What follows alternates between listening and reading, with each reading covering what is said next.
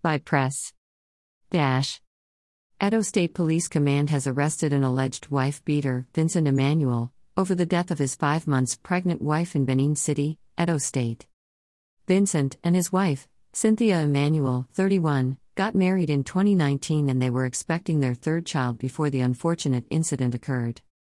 It was gathered that after allegedly beating his wife to death, on Sunday morning, July 17, Vincent tried to stage a fake suicide scene by hanging her with a rope. He thereafter took photos and videos of her and sent to his mother in law to inform her of his wife's demise. According to a source, the suspect was in the habit of physically abusing his wife even when she was pregnant. He ran away after he sent the photos and videos to his mother in law. But he was later tracked down by the police and was taken into custody. A look at the scene, and one can see it's obvious that the whole suicide narrative was fake. How can someone die by hanging and her leg is touching the ground? He is believed to have beat her to death and staged her alleged suicide to evade arrest.